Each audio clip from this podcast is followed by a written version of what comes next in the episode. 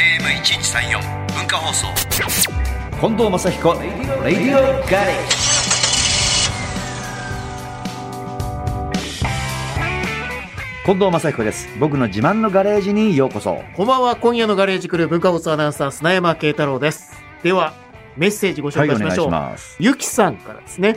えーマッチ覚えてますか以前、50歳オーバーの友人同士の旅行先の相談に対して、温泉地とお勧めしたこと。えー私たち、長野の温泉に来ています。うん源泉巡りを楽しんだ後はずっとマッチと一緒でした。iPad でマッチの映像を見ながら、マッチにタッチであの曲、この曲を巡りました。うんマッチが好きな響きは手に入らなかったので、メーカーズマークでマッチのみ、お酒の話ですはね、いはい、マッチが食べていたチョコももちろん持参して美味しく食べました。うんマッチについてきたから40年ぶりに幼馴染みに会えました。楽しい時間を過ごせました。僕のファンじゃなくてもよそのアーティストのファンでも俳優さんのファンでもファン同士が40年ぶりに会って温泉に行くなんて贅沢だよねその好きなアーティストの話をしながら、すごい贅沢な時間だったなと思いますけど、えーぜひ次回は私誘っていただいて、誘っていただいて、いただいて、はいおいくつでしたっけ年齢書いてないですけど、え以前50歳オーバーの友人同士でってやるん行くのやめとき ます。で。 はい。 残念。ぜひぜひ。さあではこの曲聴いていただきましょうゆきさんからのリクエストです近藤正彦さんで「ついてこいブギ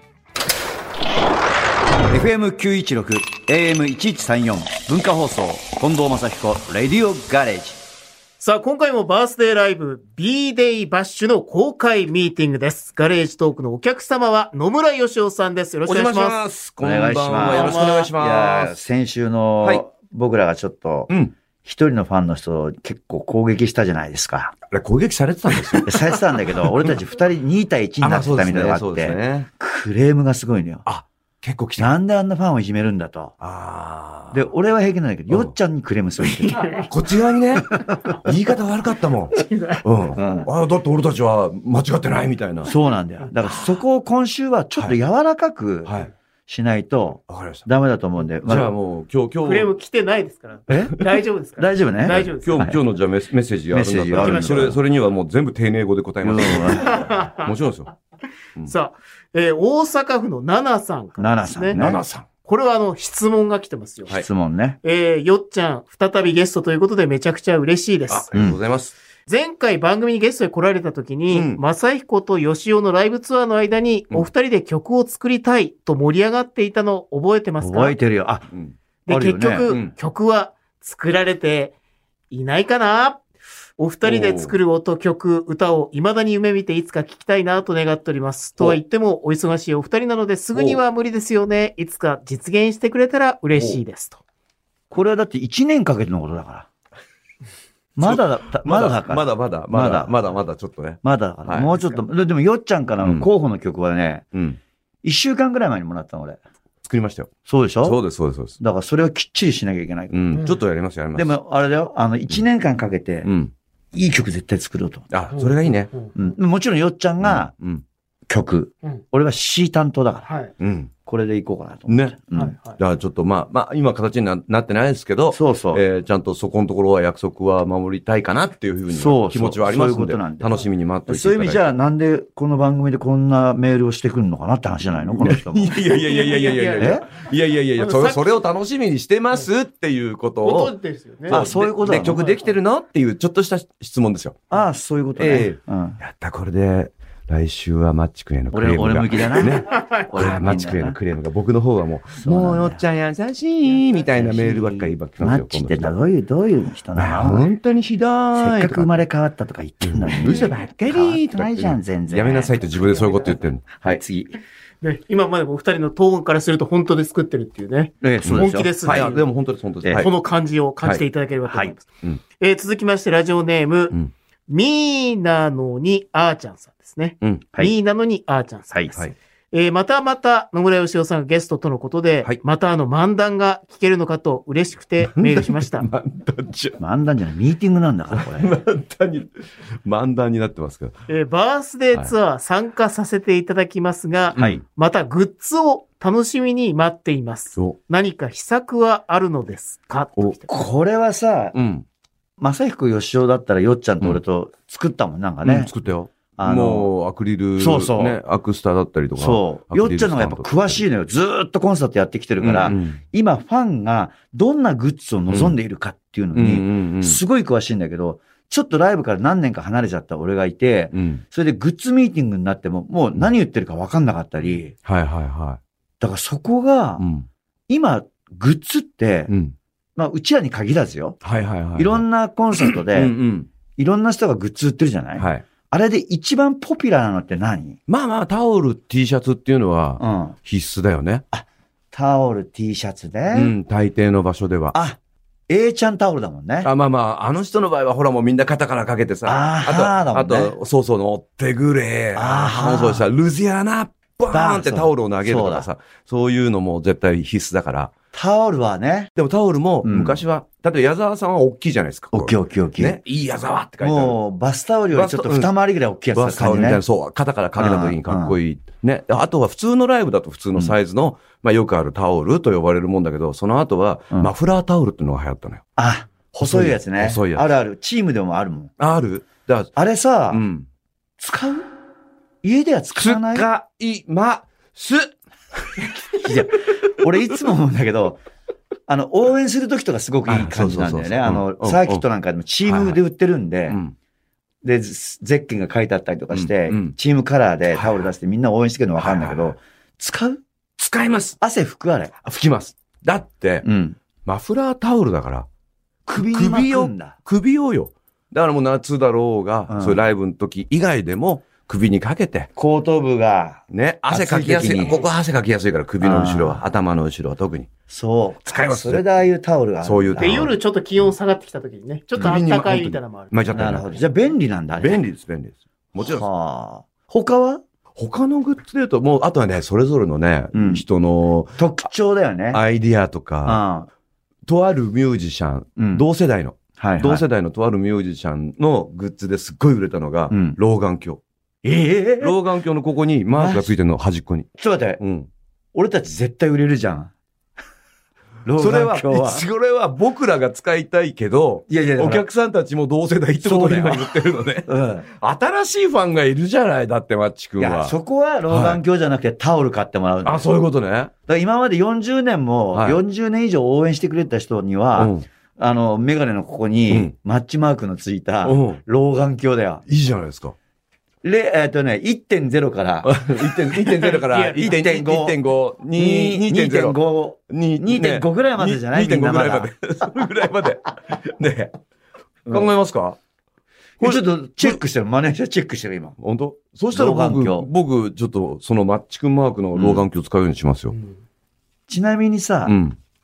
いくつ僕今ね、1.25っていうの持って、あるね大。体刻んでるやつね。刻んでるやつ、それを。あー1.25がね、カバンに入ってるっていう。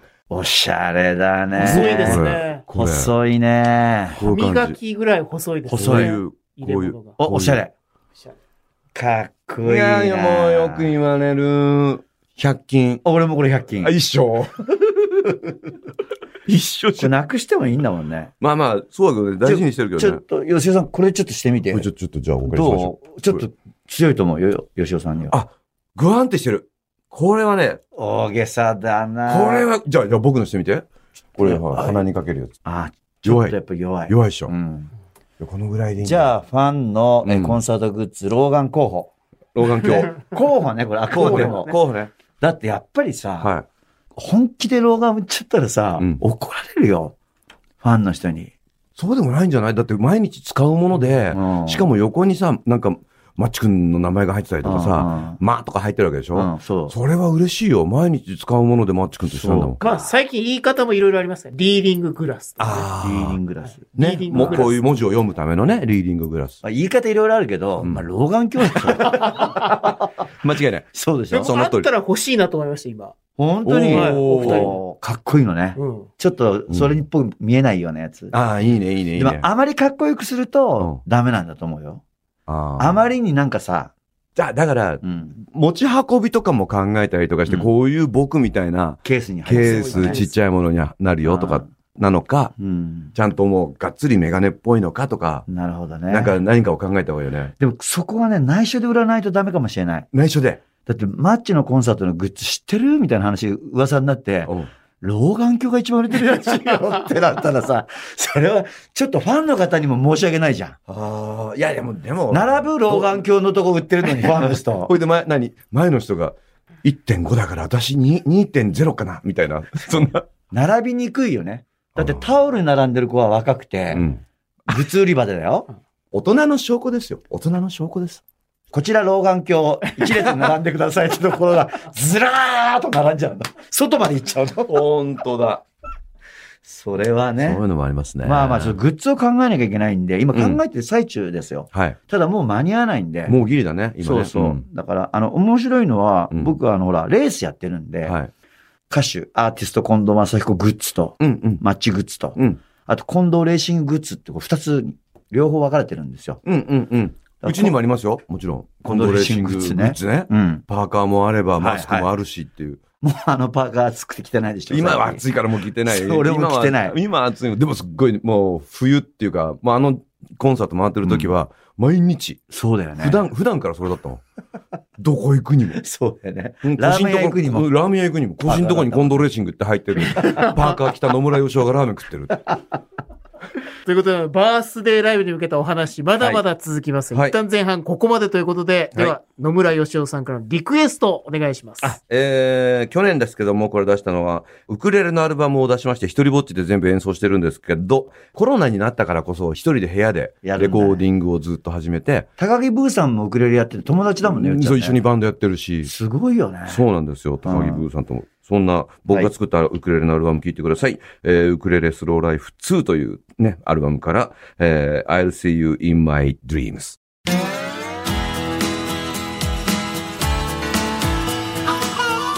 文化放送、近藤正彦、レディオガレージ。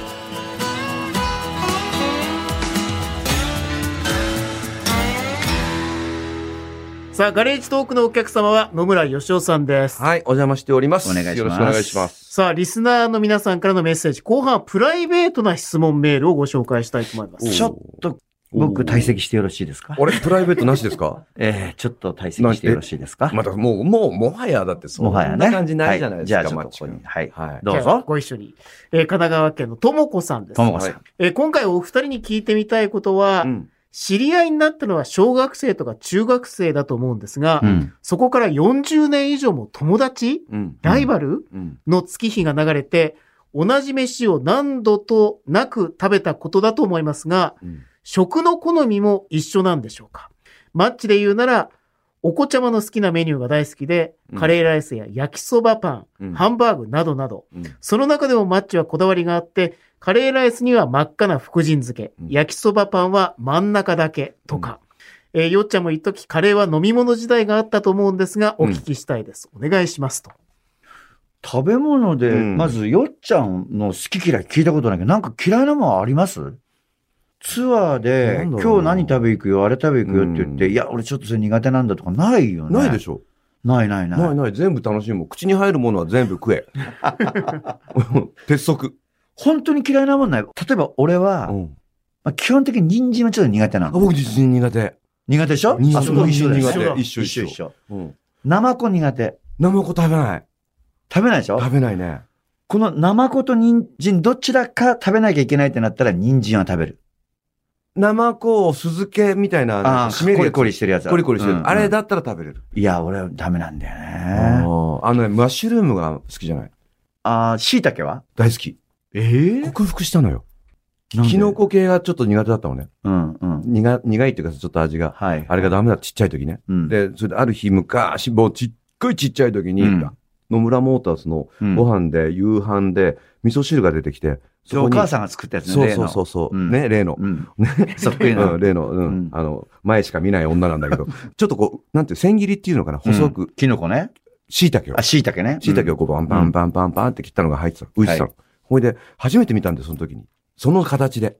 うんで、え、なん、なんか黒くて白いの入ってる。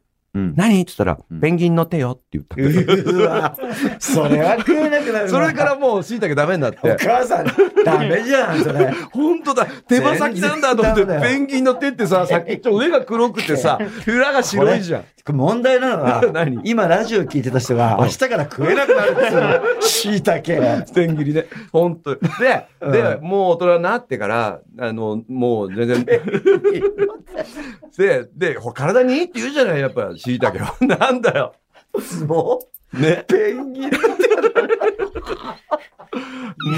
言われたらペン確かにだってペンギ羽みンたいな好きだもん裏はね。涙が出てくる。でしょうんそのそれから、克服したんですよ。焼き鳥屋さんで、知り合い、うん友達になった焼き鳥屋さんがあって、はいはいよく行くようになって、うんちょっと椎茸をね、うん克服したいから、やってくんないっつって、串で焼いてくれと。そうそうそう。うんただ焼くときに椎茸感があるとダメだから、うん味とかもどうのこうのって話して、もう、つけ焼き、つけ焼き、つけあー焼はいき、つけ焼きっつって、タレの味ばかりしかしない椎はい茸をまず焼いてもらった。で、次に行ったときはう、んそれをタレを減らして、うんで、その次に行ったときは、うんタレは1回ぐらいで。で、最後は素焼きでっていうので、結構克服克服しましたね。ま今もう大好き。しいたけのあの香りいいよね。いいい香り、いい香り。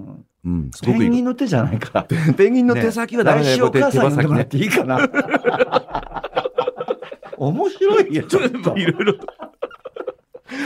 なるほどねえーあの人の方が面白いかもしれないですね。 なんか俺はね、人参はね、はい。カレーに入ってる人参はちょっとだけ食べれるのよ。カレーとご飯でごまかせるんで。はいはい。ところうんが、あれが一番ダメなの。ハンバーグの横についてるやつ。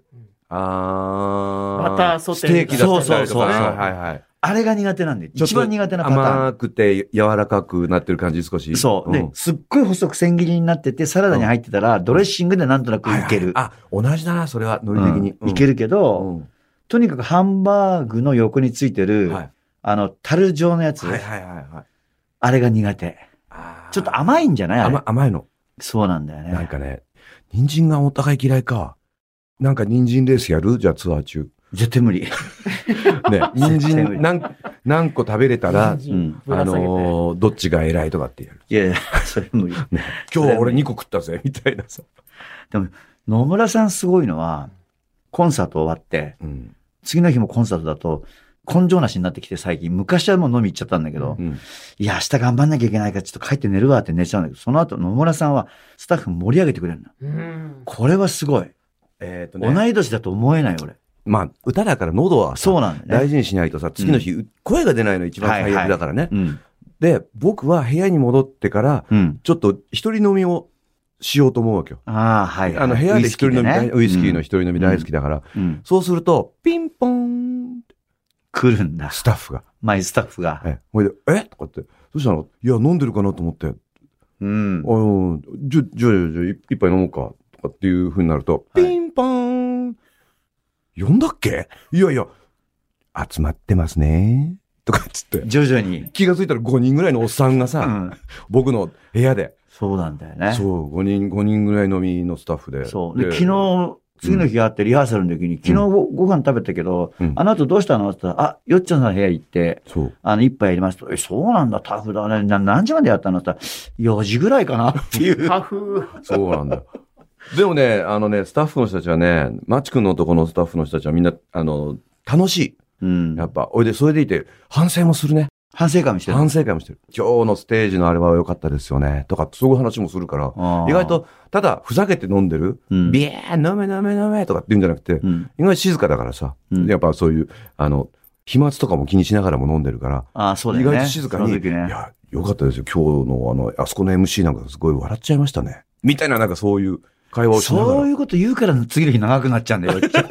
褒褒められるから、褒められるから。そう。そうか、よし、いやいや明日はこいれや、言ってやろう僕だけじゃないですよ。。僕だけじゃないですよ。マッチ君のことも、やっぱ、あの時の近藤さんすごいですよね。ああいう時の、とかっ本て。だか当に。らそういう話もいっぱいしてる。なほどね。うん。あただ、ただ飲んでるだけじゃない。違う違う違う違う違う。そりゃそうだよもうねもちろん身のなる飲み方です。飲み方ね。でまた吉尾さん朝早いのよね。そう、あ、僕は早く起きますね。あの、散歩してるの散ね歩してます配信散歩みたいにしてて。うんそれでして、ますあれがすごいね、よっちさんのねう。ん。いや、本当うん。いやいやあれはすごいな。ファンのただ人自然に起きちゃうんだよね。うん。そういう 年齢なの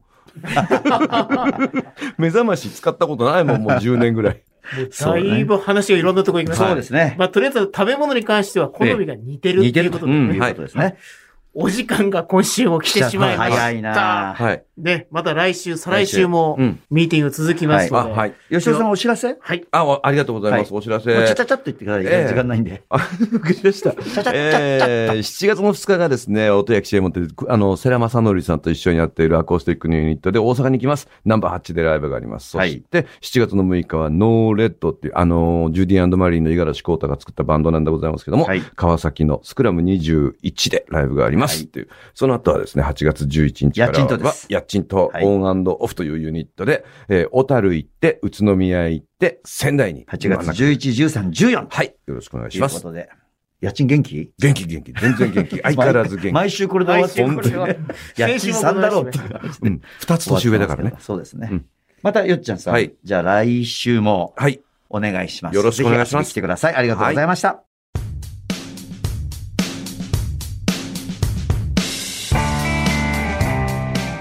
さあ、今日もバースデーライブに向けてのお話でしたが、9月3日土曜日からスタートする全国ライブツアーもあります。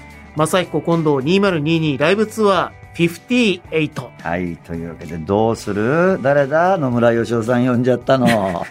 これ、あと2週あと2週です。ありますからね。